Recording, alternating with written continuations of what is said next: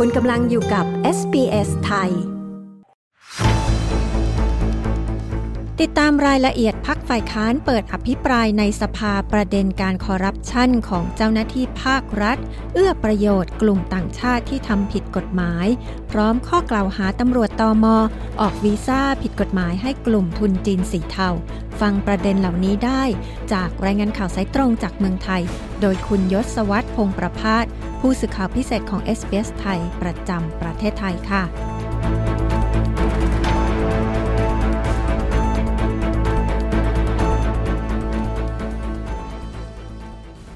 สวัสดีค่ะ คุณยศวัสดิ์สวัสดีครับ คุณผู้ฟังทุกท่าน ฝ่ายค้านก็เปิดประเด็นทุจริตคอร์รัปชันเอื้อประโยชน์กลุ่มผิดกฎหมายต่างชาติ ในการอภิปรายทั่วไปในสภา มีรายละเอียดเป็นอย่างไรคะมีหลายประเด็นที่ฝ่ายค้านนำมาโจมตีระหว่างอภิปรายทั่วไปโดยไม่ลงมติ ก็พุ่งเป้าไปที่พลเอกประยุทธ์จันโอชานายกรัฐมนตรีและรัฐมนตรีว่าการกระทรวงกลาโหม ประเด็นหนึ่งคือการปราบปรามการคอร์รัปชันและการปฏิรูปตำรวจล้มเหลว ปล่อยให้เกิดปัญหาสวยบ่อนการพนันพนันออนไลน์ ตำรวจรีดไถนักท่องเที่ยวต่างชาติ และปล่อยให้ทุนผิดกฎหมายต่างชาติเข้ามาหาประโยชน์ ดังที่เป็นข่าวในขณะนี้ในเรื่องของทุนจีนสีเทา โดยมีการนำภาพถ่ายของนายก และพลเอกประวิตยวงษ์สุวรรณรองนายกรัฐมนตรี และหัวหน้าพักพลังประชารัฐ ถ่ายภาพร่วมกับนักธุรกิจชาวจีน ที่ถูกกล่าวหาว่ามีส่วนเกี่ยวข้องกับทุนสีเทา มาอภิปรายเพื่อชี้ให้เห็นถึงความเชื่อมโยงนายรังสีมันต์โรม สสก้าวไกลระบุ ถึงสมาชิกผู้ที่สภาหรือสอวโดยใช้ชื่อนะครับว่าสวทรงเอ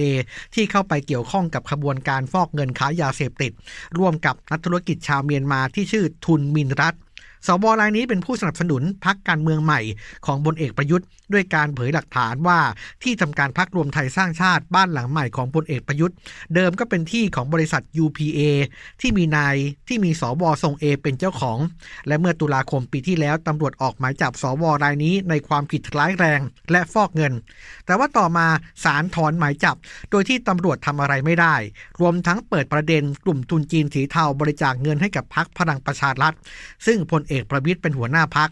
เรื่องนี้นายกรัฐมนตรีชี้แจงว่ารัฐบาลให้ความสำคัญกับการปฏิรูปตำรวจอยู่แล้ว เพื่อให้การบังคับใช้กฎหมายมีประสิทธิภาพ และมีการปรับปรุงกฎหมายระเบียบต่างๆ ส่วนคดีที่เกิดขึ้นนั้น เป็นเรื่องส่วนบุคคลตำรวจมี2 0 0แสนกว่านายทำงานดีๆ ก็มีจำนวนมาก ไม่เช่นนั้น บ้านเมืองจะอยู่ไม่ได้ตำรวจคนไหนเกี่ยวข้องรับผลประโยชน์ ขอให้แจ้งข้อมูลมาจะได้ดำเนินการตรวจสอบ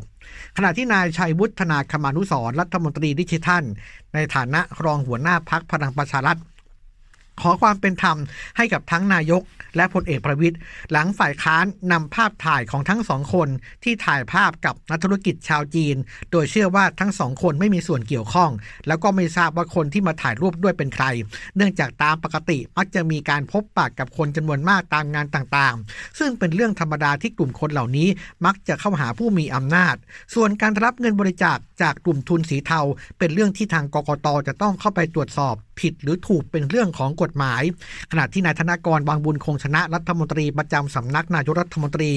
กล่าวว่าสิ่งที่นายรังสีมันพูดมาไม่เป็นความจริง เป็นข้อมูลที่นายกทราบอยู่แล้ว และสั่งการไปยังตำรวจให้ดำเนินคดีอย่างตรงไปตรงมา ไม่ให้มีการช่วยเหลือปกป้องใครทั้งสิ้น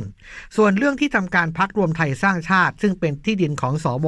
ที่เชื่อมโยงกับคดียาเสพติด ก็เป็นข้อกล่าวหาที่ไร้มูลความจริง เนื่องจากสวรายนี้มีชื่อเป็นเจ้าของตั้งแต่ปี2560 และปัจจุบันไม่มีความเกี่ยวข้องอะไรแล้ว ยืนยันว่าพักรวมไทยสร้างชาติ เช่าอาคารอย่างถูกต้องตามกฎหมาย สื่อมวลชนก็สามารถตรวจสอบได้ อย่างไรก็ดีครับ การอภิปรายทั่วไปโดยไม่ลงมติครั้งนี้เป็นครั้งสุดท้ายของรัฐบาล เพราะว่าจะใกล้ครบอายุของสภาเดือนมีนาคมแล้วแล้วก็ฝ่ายค้านหวังว่าอภิปรายในครั้งนี้จะเป็นข้อมูลให้ประชาชนตัดสินใจในการเลือกตั้ง ซึ่งคาดว่าจะเกิดขึ้นช่วงพฤษภาคมนี้ ในเรื่องที่ตำรวจทุจริตที่มีข่าวก่อนหน้านี้ว่ามีตำรวจตรวจคนเข้าเมืองถึง 110 นาย อำนวยความสะดวกออกวีซ่าผิดกฎหมายให้แก่กลุ่มทุนจีนสีเทา เรื่องนี้มีความคืบหน้าอย่างไรบ้างคะ เรื่องนี้พลตำรวจเอกสุรเชษฐ์หักพาน รองผู้บัญชาการตำรวจแห่งชาติครับเมื่อวานไปให้สัมภาษณ์ถึงความคืบหน้า ว่าจะดำเนินการแจ้งข้อกล่าวหาในสัปดาห์นี้ โดยจะเรียกตำรวจ ที่เกี่ยวข้องทั้งร้อยสิบนาย มาแจ้งข้อกล่าวหาทั้งหมด หลังจากนั้นก็จะทำการสรุปสำนวนส่งคณะกรรมการป้องกันและปราบปราม การทุจริตแห่งชาติหรือปปช ส่วนกรณีของเจ้าหน้าที่ตำรวจตอม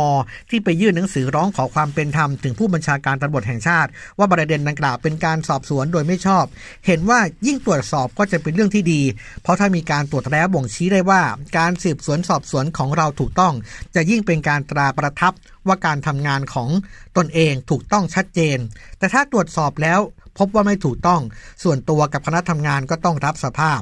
อย่างไรก็ดีนะครับคดีนี้ได้รับคำสั่งจากผู้บัญชาการตำรวจแห่งชาติ ให้เข้ามาดำเนินการ จึงมีอำนาจในการสอบสวนชัดเจน ไม่ใช่อยู่ดีๆ จะเข้าไปสอบใครก็ได้ ถือว่าเรื่องนี้ทำตามขั้นตอน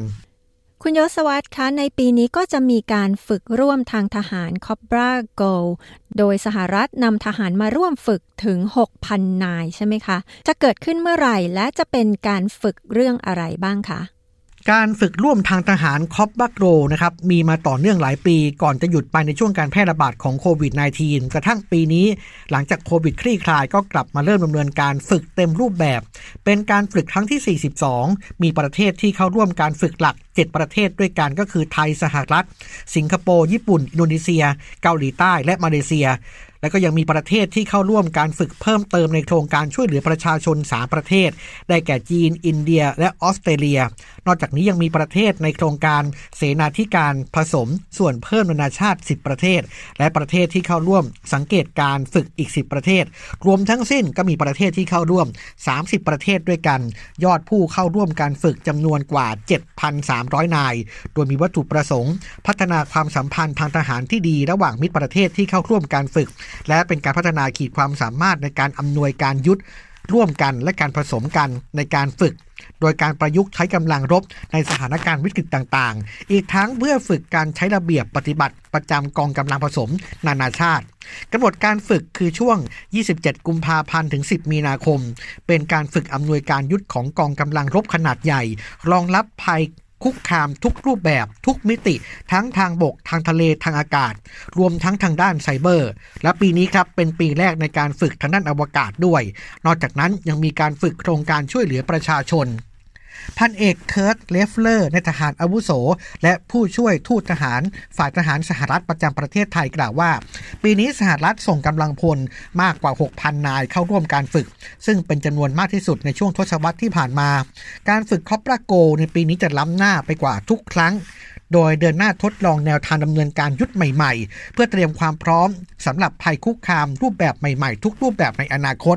และการฝึกด้านอวกาศเป็นครั้งแรก เพื่อร่วมกันในการหาระเบียบประจำด้านอวกาศ ตลอดจงตลอดจนการหาลือการเตรียมการถึงผลกระทบที่อาจจะเกิดขึ้น จากเหตุการณ์ทางธรรมชาติทางอวกาศ โดยการฝึกก็มีโอกาสเข้าถึง Data ดาวเทียมของสหรัฐด้วยนะครับ ยศวัตรพงประพาสรายงานข่าวสำหรับ SBS ไทย จากกรุงเทพมหานคร